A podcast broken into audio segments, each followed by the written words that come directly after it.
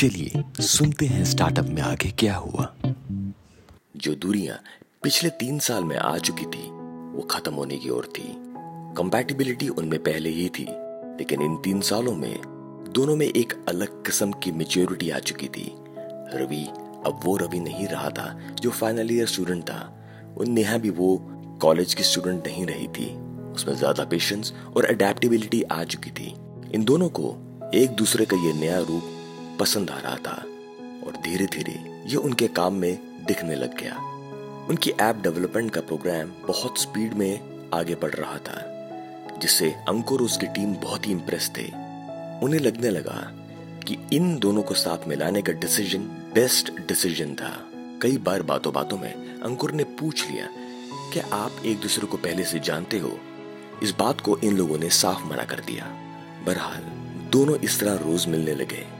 जो इन्हें करीब ले आया और फिर वो कैसे इस रिलेशनशिप में आ गए, उन्होंने रियलाइज़ ही नहीं किया।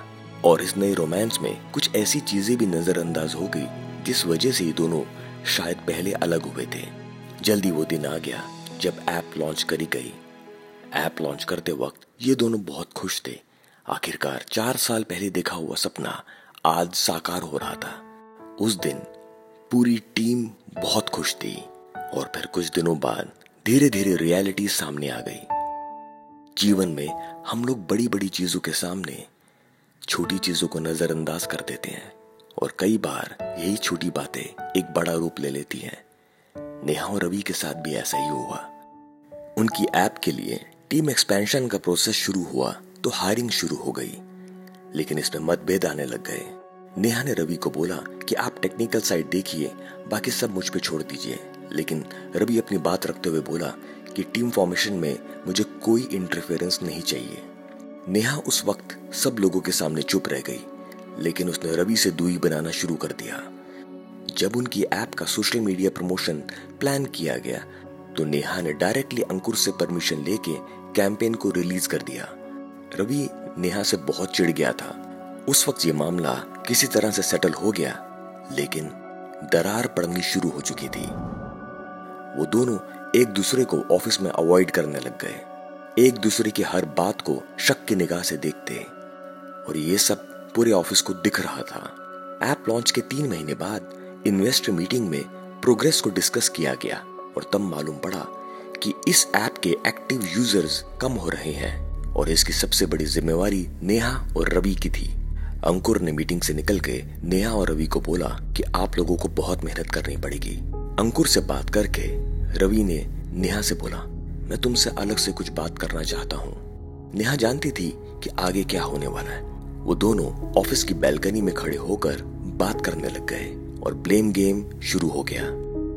और अंत में ये बात दोनों को समझ में आ चुकी थी, वो आज भी अपनी रिलेशनशिप और अपनी प्रोफेशनल लाइफ को बैलेंस नहीं कर पा रहे थे और उसका असर इनके काम पे पड़ रहा था। वो एक दूसरे की गलतियाँ गिना रहे थे और फिर फाइनली उन्हें समझ में आया शायद इसी कारण से तीन साल पहले वो लोग अलग हो गए थे। उस रात वो दोनों बहुत सोचते रहे। अगले दिन सुबह अंकुर रवि से मिला। उसने कहा, आज सुबह नेहा ने अपना रेजिग्नेशन दिया है।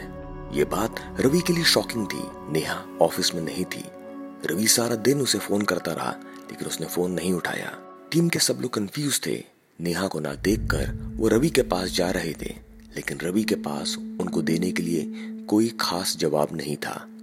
फाइनली ऑफ़िस खत्म करके रवि जब घर पहुँचा तो नेहा नीचे इंतज़ार कर रही थी। उसके बैग्स उसके साथ में पड़े हुए थे और उसने बोला, मैं दिल्ली वापस जा रही हूँ। और उसने कहा, मुझे नहीं लगता हम दोनों इस रिलेशनशिप को और अपने काम को साथ साथ आगे बढ़ा सकते हैं। मेरे मन में कुछ आइडियाज़ हैं, मैं उन्हें ट्राई करना चाहती हूँ। इसीलिए मैं दिल्ली जा रही हूँ। बैग उठाते वक्त उसने बोला I wish you all the best Ravi ने रोकने की बहुत कोशिश करी, लेकिन वो अपना मन बना चुकी थी। वो जानती थी कि वो अपनी दुनिया अपने तरीके से सवार सकती है। वो अपने आप को बहुत हल्का महसूस कर रही थी। वो जानती थी आगे का रास्ता बहुत मुश्किल होगा, लेकिन उसकी कमान सिर्फ़ उसके हाथ में होगी। दोस्तों तो ये थी कहानी स्टार्टअप।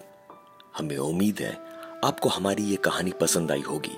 ऐसी ओरिजिनल कहानियाँ सुनने के लिए सुनते रहें टाइनी कास्ट और अपना ध्यान रखें।